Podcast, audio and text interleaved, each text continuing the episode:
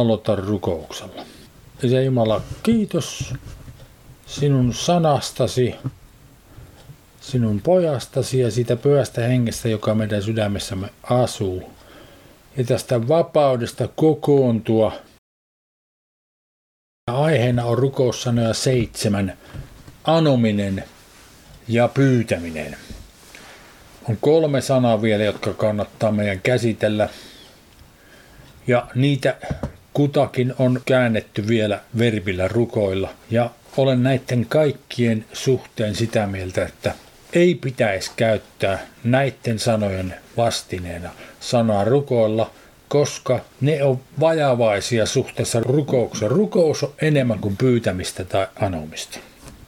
Siihen kuuluu pyytämisen ja anomisen lisäksi myös ylistys ja kiitos, Jumalan kunnioitus. Ja sen takia olen todella sitä mieltä, että kannattaisi merkitä raamattuun jollakin tavalla yhtenäisellä tavalla kaikki ne paikat, missä prosyke ja prosykomai esiintyy, koska se on itse asiassa se ainut sanan vartalo, joka todella edustaa rukousta kokonaisuudessaan. Ja kaikki muut kannattaisi tavalla tai toisella merkitä vaikka parilla kirjaimella, että ne on varsinkin semmoisessa paikassa, missä on käännetty rukoilla, että siellä on joku muu sana. Jos on deomaini tai deesis, niin että siinä on vaikka D-kirjan ja niin edelleen. No ensimmäisenä käsitellään nyt deesis deomai. Deomai on verbi ja deesis, deesis on substantiivi. Kuten näette, on käännetty pyytää rukoilla tai rukousanominen. No niin, sanan deisis alla on se varsinainen määritelmä. Sen takia siis sanotaan, tämän sanan taustalla on verbi deomai, jonka perusmerkitys on olla puutteessa tarvita. Myös substantiivi deesis tarkoitti alunpirin puutetta tai tarvetta. Uudessa testamentissa deoma on käännetty yleensä pyytää, rukoilla tai anoa, ei siis ilmaisee toivottua tai haluttua asiaa. Se, mitä pyydetään, ilmenee yleensä asiayhteydestä. Sanaa käytetään myös samantyyppisissä kohteliaisuusfraaseissa kuin meidän olen niin kiltti. Noita Simon käytti verbiä deomai korostaakseen, että hän halusi apostolien puhua hänen puolestaan Jumalalle. Paavali käyttää samaa sanaa kehottaessaan. Me pyydämme Kristuksen puolesta, antakaa sovittaa itsenne Jumalan kanssa. Ja niin edelleen. Matteus 9. luku lähetäkästä 36. Ja nähdessään kansanjoukot hänen, Jeesuksen tuli heitä sääli, kun he olivat nääntyneet ja hyljetyt niin kuin lampaat, joilla ei ole paimenta. Silloin hän sanoi opetuslapsillensa, eloa on paljon, mutta työmiehiä vähän. Rukoilkaa siis elon Herraa, että hän lähettäisi työmiehen elämänkorjuusensa. Kyllä he varmaan rukoilivat ja silloin pyysivät, mutta jos tässäkin olisi, pyytäkää siis elon Herralta tai anokaa elon Herralta, niin se olisi selkeämpi, mistä on kysymys. Luukas 8, lähetäjäkästä 26. Ja he purjehtivat Gerasalaisten alueelle, joka on vastapäätä Galileaa. Ja kun hän oli noussut maihin, tuli häntä vastaan kaunista mies, taas Jeesusta vastaan, jossa oli rivaaja, ja hän ei ollut pitkään aikaan pukenut vaatteita ylleen eikä asunut huoneessa, vaan haudoissa. Kun hän näki Jeesuksen, parkaisi hän ja lankesi maahan hänen eteensä ja huusi suurella äänellä, mitä sinulla on minun kanssani tekemistä Jeesus, Jumalan korkeimman poika, minä rukoilin sinua, älä minua vaivaa. No niin, siis me käydään tässä kyllä nyt läpi kaikki ne paikat, missä sanaa deumai tai deisis on käytetty, on käännetty sanalla rukous tai rukoilla. Ja asiayhteisössä ajatellaan tässä käänteet on ymmärtänyt, että se mies parkaisi niin kuin omasta tahdostaan. Asiayhteys näyttää kyllä, että se, joka siellä varsinaisesti parkulla, se saatana henki. Ei se saatana henki kyllä Jeesusta rukoilu, eikä Jumalan rukoilu, vaan pyysi. Ja 29. Sillä hän oli käskemäisillään saastasta henkeä menemään ulos siitä miestä. Sillä pitkät ajat se oli temponut häntä mukaansa, hänet oli sidottu kahleisiin ja jalkanuoriin, ja häntä oli vartioitu, mutta hän oli katkaissut sitet ja kulkeutunut riivain ajamana erämaihin. Niin Jeesus kysyi siltä, siis siltä riivaajalta eikä mieheltä, mikä on nimesi? Hän vastasi legio, sillä monta riivaa oli mennyt hänen. Legio tarkoittaa monta. Ja ne pyysivät. Tässä on sitten erikseen parakale, joka kanssa tänä iltana käsitellään. Ne pyysivät häntä, ne saatanan henget pyysivät häntä, ettei hän käskisi heidän mennä syvyyteen ja niin edelleen. Jakessa 38 vielä sanotaan, ja mies, josta riivajat olivat lähteneet, pyysi Deomai häneltä Jeesukselta saada olla hänen kanssaan. Mutta Jeesus lähetti hänet luoltansa sanoen, palaja kotiisi ja kerro, kuinka suuria töitä Jumala on sulle tehnyt. Ja hän meni ja julisti kaikkialla kaupungissa, kuinka suuria töitä Jeesus oli hänelle tehnyt. Meni siis kotiinsa. Kotiseudullensa. Apostolien teot neljäs luku. Lähettää jakeesta 24. Tämä on nyt sitten mielenkiintoinen, koska loppujen lopuksi kirkkaasti asiayhteydessä on kysymys rukoilemisesta ihan oikeasti, mutta sitten kun se sana Deoma tulee tässä, niin asiayhteydessä kirkkaasti näkyy, että heillä oli hyvin, hyvin selkeitä, hyvin selvästi havaittavia pyyntöjä mielessä, kun he puhuivat Jumalalle. Ja 24. Sen kuultuansa he uskovat yksimielisesti korottivat äänensä. Se tarkoittaa rukoilemista, korottivat äänensä Jumalan puoleen.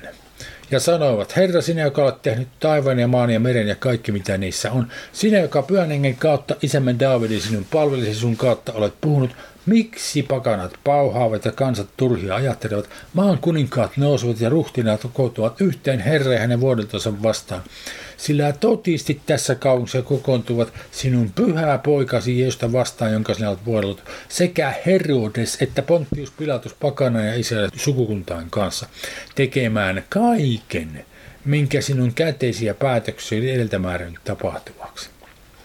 Ja nyt tarkkaa kapajakeksä 29, mitä ne sanoo. Ja nyt Herra, katso heidän uhkauksensa. Tämä on siis selkeä pyyntö. Herra, katso heidän uhkauksensa ja anna palveleisi kaikilla rohkeilla puhua sinun sanasi. He pyysivät, että Jumala antaisi palvelijoittensa kaikilla rohkeilla puhua hänen sanansa ja ojenna käteisi pyysivät, että hän ojentaisi kätensä niin, että sairaat parantuvat ja tunnustekoja ihmitä tapahtuu sinun pyhän poikasi Jeesuksen nimen kautta. Ja kun he olivat rukoilleet, eli nyt voisi ihan kirkkaasti sanoa, ja kun he olivat anoneet näitä asioita, vapisi se paikka, jossa he olivat koolla, ja he tulivat kaikki pyhällä hengellä täyttyyksiä ja puhuivat Jumalan sanaa rohkeasti. Mitä tässä näkyy on, että he pyysivät Jumalta sellaisia asioita, joita Jumala ihan oikeasti halusi heidän myös pyytävän.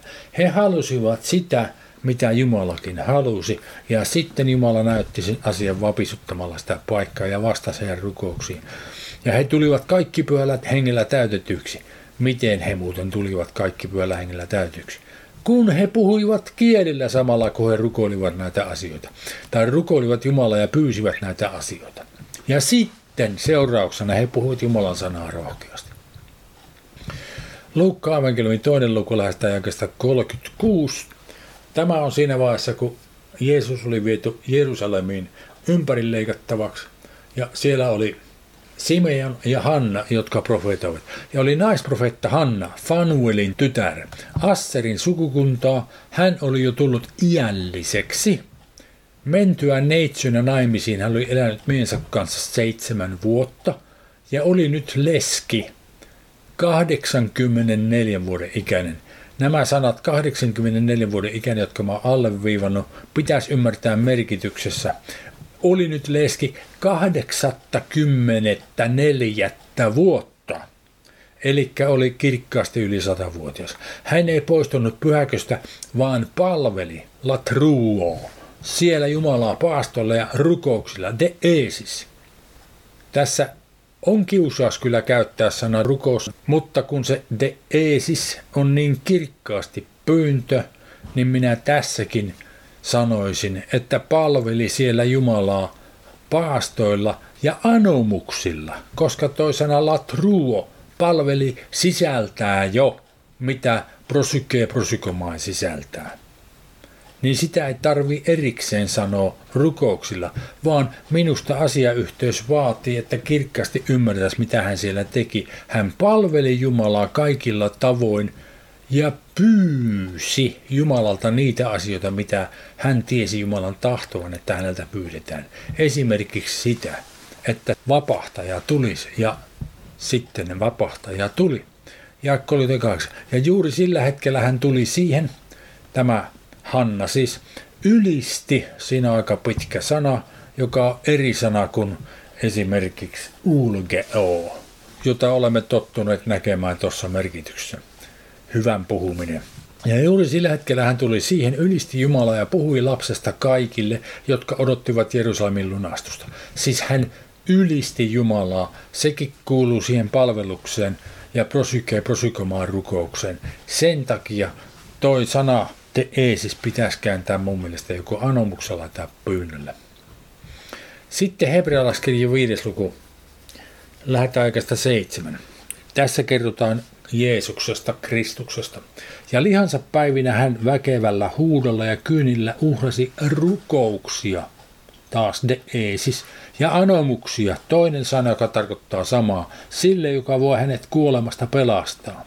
Ja hänen rukouksensa, sillä ei ole vastinetta tekstissä, vaan kuultiin hänen Jumalan pelkonsa tähden.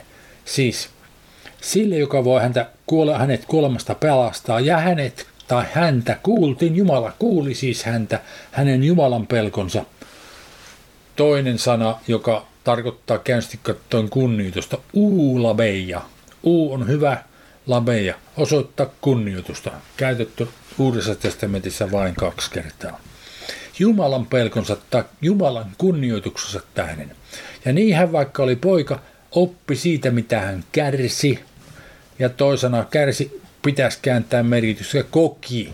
Ja niin hän, vaikka hän oli poika, oppi siitä, mitä hän koki kuuliaisuuden. Nimittäin Kristuksen kärsimykset tapahtuivat vasta ihan lopussa. Hänellä ei ollut kovin kauan aikaa sen jälkeen enää toteuttaa, mitä oppi.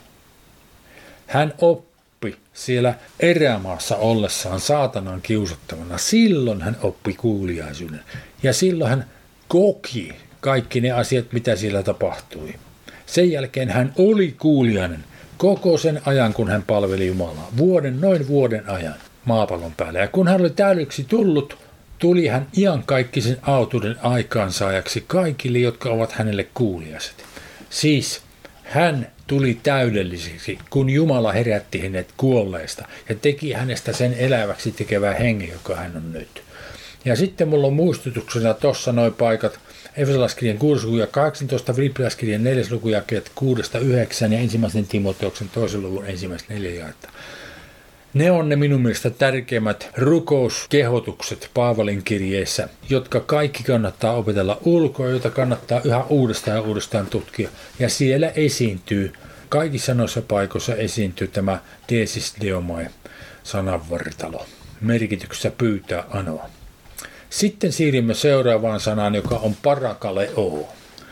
Tulee etuliitteestä para, joka on sivussa tai sivuun ja kaleo on kutsua, kutsua sivuun. Ja se on käännetty kutsua, pyytää luokseen, pyytää rukoilla, kehottaa lohduttaa.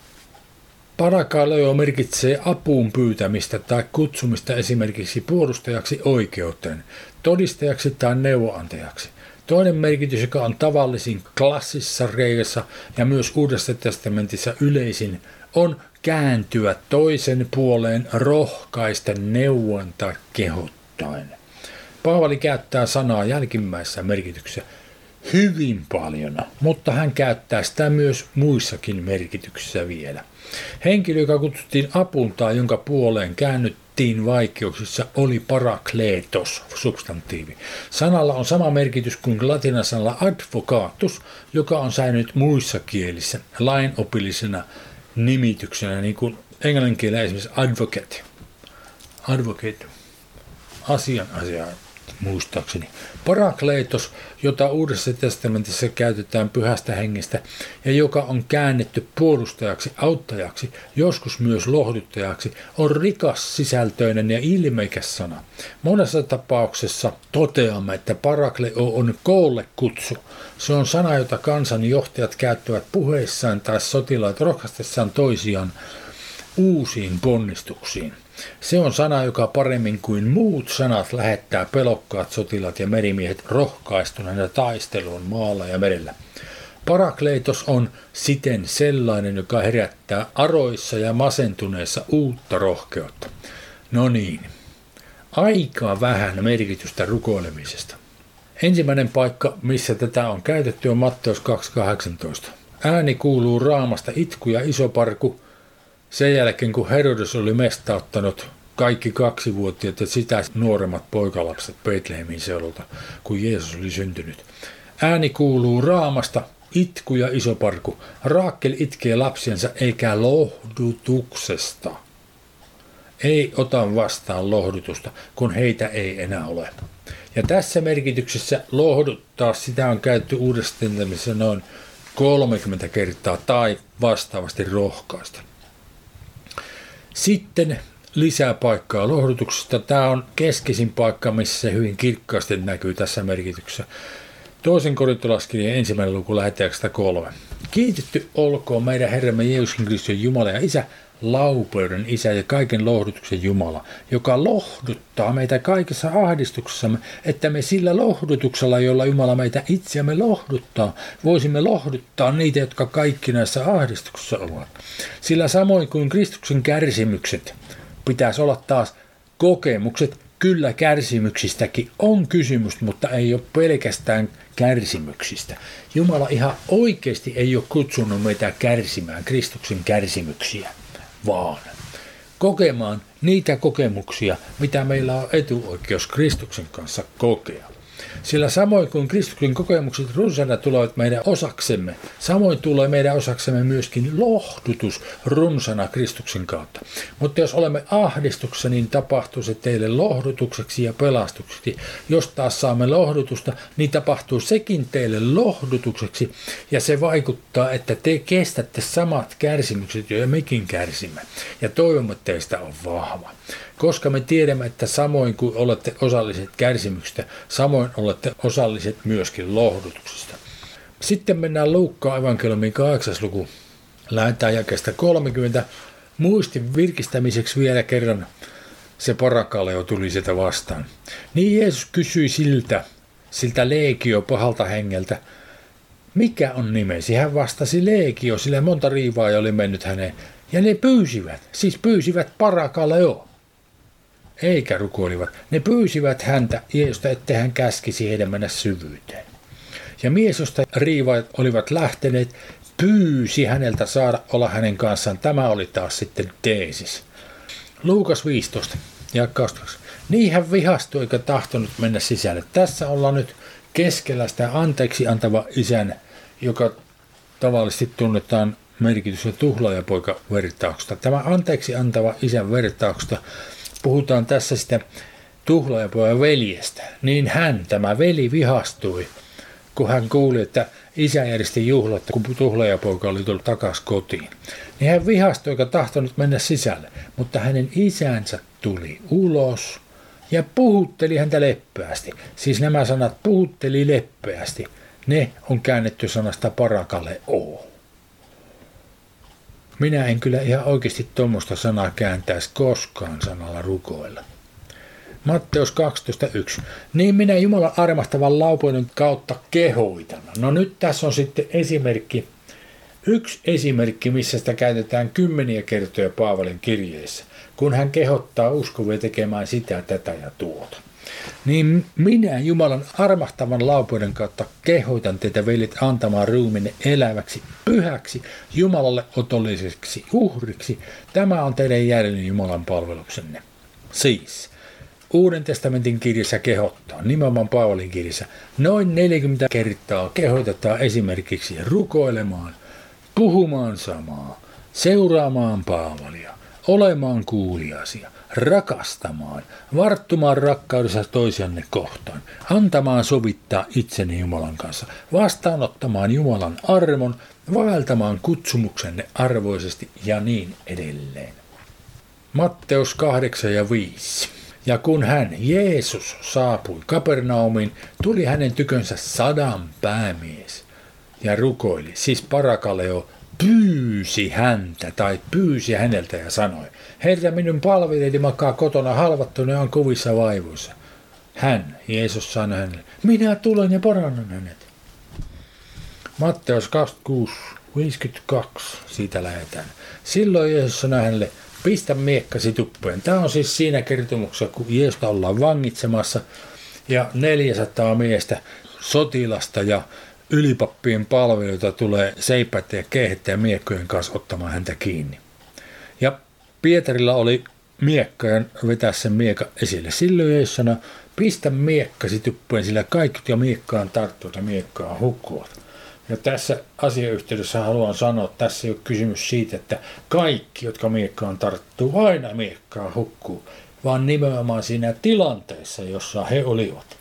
Jos sinä tässä nyt miekkaan tartut, niin silloin sinä tässä siihen miekkaan hukit. Että pistäpä se miekka sinne tuppeen nyt. Tämä on mitä Jeesus tarkoitti sanoa Pietarille siinä. Vai luuletko, että voisi rukoilla? No kyllähän rukoili isänsä, minä tiedän sen. Mutta tässä on nimenomaan pyytämisestä kysymys. Vai luuletko, että voisi pyytää tai anoa isältäni niin, että hän lähettäisi heti minulle enemmän kuin 12 legioonaa? 72 000 enkeliä. Mutta kuinka silloin kävisivät toteen kirjoitukset, jotka sanovat, että näin pitää tapahtumaan? Markus ensimmäinen luku ja neljä. Ja hänen tykönsä tuli pitallinen mies. Rukoili pitäisi olla, pyysi häntä, polvistui ja sanoi hänelle, jos tahdot, niin sinä voit minut puhdistaa. Ja kuten muistatte, niin hän tahtoi ja puhdisti hänet. Sitten toinen kirja 12 luku ja 8. Ja etten niin erinomaisten ilmestysten tähden, Paavali kertoo tässä, ylpeilisi on minulle annettu lihani pistin, siis perkele antoi. Saatana enkeli siinä sanotaan, rusikoimaan minua etten ylpeilisi. Tämän tähden olen kolmesti rukoillut, siis pyytänyt parakaleo. Tämän tähden olen kolmesti pyytänyt Herraa, tai pyytänyt Herralta, että se erkanisi minusta. Ja hän sanoi minulle, minun armossani on sinulle kyllin sillä minun voimani tulee täydelliseksi heikkoudessa. Sen tähden minä mieluimmin kerskaan heikkoudestani, että Kristuksen voima asettuisi minun asumaan. Ja sitten viimeisenä käsitellään tämmöinen sana kuin eroota oo. Tarkoittaa kysyä tai pyytää nimenomaan. En kääntäisi tätäkään sanaa koskaan sanalla rukoilla. Matteus 15 lähetään 21. Ja Jeesus lähti sieltä ja vetäytyi Tyyron ja Siidonin tienoille. Ja katso, kanaanilainen vaimo tuli niiltä seuduilta ja huusi sanoen, Herra Daavidin poika, armahda minua, riivaa ja vaivaa kauheasti minun tytärtäni. Mutta hän ei vastannut hänelle sanaakaan. Siis Jeesus ei vastannut. Niin hänen opetuslapsinsa tulivat ja rukoilivat, pitäisi olla pyysivät ihan kirkkaasti asiayhteydessä. Niin hän opetuslapsinsa tulivat ja pyysivät häntä sanoen, päästä hänet menemään, sillä hän huutaa meidän jälkeemme. Matteus 16.13. Kun Jeesus tuli Filippuksen Kesarian tienoille, kysyi hän opetuslapsiltaan sanoen, kenen ihmiset sanovat ihmisen pojalla. Ihan selkeästi asiayhteydessä kysymys, sen takia käännetään kysyivät. Ei käännetä rukoilla, eikä käännetä pyytää, vaan Jeesus kysyi tämän kysymyksen. Erota O tarkoittaa siis kahta asiaa, joko kysyä tai pyytää. Ja asiayhteys johtaa kuulijan tai lukijan ymmärtämään, kummassa merkityksessä se on ymmärrettävä. Niin kuin meillä on suomen kielen sana kuusi, kun sanotaan, että siellä oli kuusi poikaa, niin tiedämme, että on lukumäärästä kysymys. Mutta kun sanotaan, että tuolla tien vasemmalla puolella seisoo kuusi, niin hakematta tulee mieleen, että se on puukuusi. Kyllä se voisi olla numerokin kuusi, mutta se olisi vähän hankalaa. Pitää vähän käyttää mielikuusta ennen kuin sitä tulee numero kuusi. Samalla tavalla kaksi kirkkaasti eri merkitystä. Ja nyt se on mennyt sekaisin kääntäjälle, kun mennään Johanneksen 16 lukuun.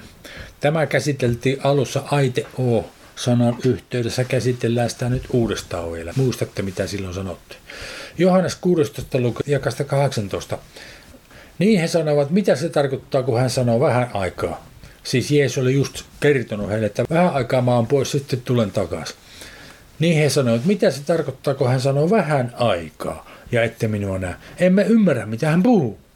Jeesus huomasi heidän tahtovan kysyä häneltä. No nyt se on merkityksessä erota o, on merkityksessä kysyä. He halusivat kysyä häneltä ja sanoi heille, sitäkö te kyselette toinen sana, CTO, joka tarkoittaa suurin piirtein sanaa, tiedustella, kysyä keskenänne, että minä sanoin vähän aikaa, niin te ette minua näe, ja taas vähän aikaa, niin te näette minut. Totisesti, totisesti minä sanon teille, te joudutte itkemään ja valittamaan, mutta maailma on iloitseva. Te tulette murheellisiksi, mutta teidän murheenne on muuttuva iloksi. Kun vaimo synnyttää, on hänellä murhe, koska hänen hetkensä on tullut. Mutta kun hän on synnyttänyt lapsen, ei hän enää muista ahdistustaan sen ilon tähden, että ihminen on syntynyt maailmaan. Niin on myös teillä nyt murhe, koska hänet ristiinnaulittiin ja hän oli kuolleena kolme päivää. Mutta minä olen taas näkevä teidät, ja teidän sydämenne on iloitseva, eikä kukaan ota teiltä pois teidän iloanne sen jälkeen. Ja sinä päivänä te ette minulta mitään kysy. Niin nyt jos tämä ymmärretään merkityksessä kysy, niin ei oikein toimi. Kun nimenomaan Herralta pitäisi kysyä neuvoa koko ajan, aamusta iltaan, joka päivä, niin on merkitys pyydä tässä, mikä täytyy, mitä täytyy käyttää. Ja sinä päivänä te ette minulta mitään pyydä. Totisesti minä sanon teille, jos te anotte, nyt on se aiteo, toinen sana, joka tarkoittaa myös anomista – tiettyyn tarkoitukseen. Jos te anotte jotakin isältä, siis isältä on tarkoitus anoa. Jos te anotte isältä, onhan sen teille antava minun nimessäni. Me anomme isältä Jeesuksen Kristuksen nimessä. Me emme ano Jeesukselta asioita. Me anomme niitä isältä Jumalalta. Ja Jeesukselta me pyydämme tai kysymme neuvoa. Tähän asti te ette ole anoneet aite o mitään minun nimessäni. Anokaa aite o, niin te saatte. Anokaa isältä siis, että teidän ilonne olisi täydellinen. Tämä minä olen puhunut teille kuvauksilla, mutta tulee aika, jolloin minä en puhu teille enää kuvauksilla, vaan avonaisesti julistan teille sanomaa isästä. Sinä päivänä te anotte aite o, Jumalalta siis, minun nimessäni. Siis Jeesuksen Kristuksen nimessä meillä on etuoikeus anoa Jumalalta tai pyytää. Enkä minä sano teille, että minä olen rukoileva. Sanoisin tässä edelleenkin, että minä olen pyytävä isää teidän edestänne. Ei ole siis, että me pyydämme Jeesusta ja sitten Jeesus pyytää isältä meidän puolestamme vaan me anomme ja pyydämme suoraan isältä itseltään hänen nimessänsä. Sillä isä itse rakastaa teitä sen tähden, että te olette minua rakastaneet ja uskoneet minun lähteneen Jumalan tykyä. Minä olen lähtenyt isästä ja tullut maailman, jälleen minä jätän maailman ja menen isän tyköön. Hänen opetuslapsensa sanoi, katso, nyt sinä puhut avonaisesti, etkä käytä mitään kuvausta. Nyt me tiedämme, että sinä tiedät kaikki etkä tarvitse, että kukaan sinulta kysyy. Taas sama juttu. Sen tähden me uskomme sinun Jumalan tykyä lähteneen. Jeesus vastasi heille. Nyt te uskotte. Tässä on nyt kaksi asiaa, joiden valossa että 30 ei meinaa millään ymmärtää. Jos puhutaan siitä, että Jeesus tarvitsee meidän pyyntöjämme tai rukouksiamme tai kysymyksiämme, niin ei oikein meidän jakeluun. Ja sitten jos tuo otetaan merkityksessä kysyä, niin mitenkä? Kun meidän nimenomaan pitäisi kysyä Jeesukselta niitä ohjeita ja neuvoja, mitä hän antaa meille, kun hän on meidän Herramme nääs. Ei, kun se pitää kääntää merkityksessä pyytää, toi erota o, ja sitten ymmärtää toi sana tarvitse, merkityksessä pitää tarpeellisena tai haluta. Nyt me tiedämme, että sinä tiedät kaikki, etkä pidä tarpeellisena tai et halua, että kukaan sinulta pyytää. Sen tähden me uskomme sinun Jumalan tykyä lähteneen. Jeesus vastasi heille, nyt te uskotte.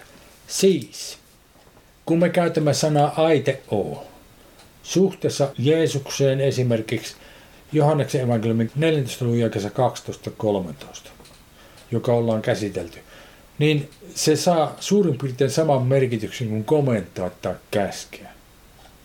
Me puhumme niille olosuhteille Jeesuksen Kristuksen nimessä. Me emme pyydä Jeesusta tekemään jotakin, vaan me komennamme niitä olosuhteita ja sitten Jeesus, kun me olemme samastuneet häneen rukouksessamme Jumalaan, niin hänen voimansa tulee meihin ja toteuttaa meidän kanssamme ne asiat, joita me komennamme.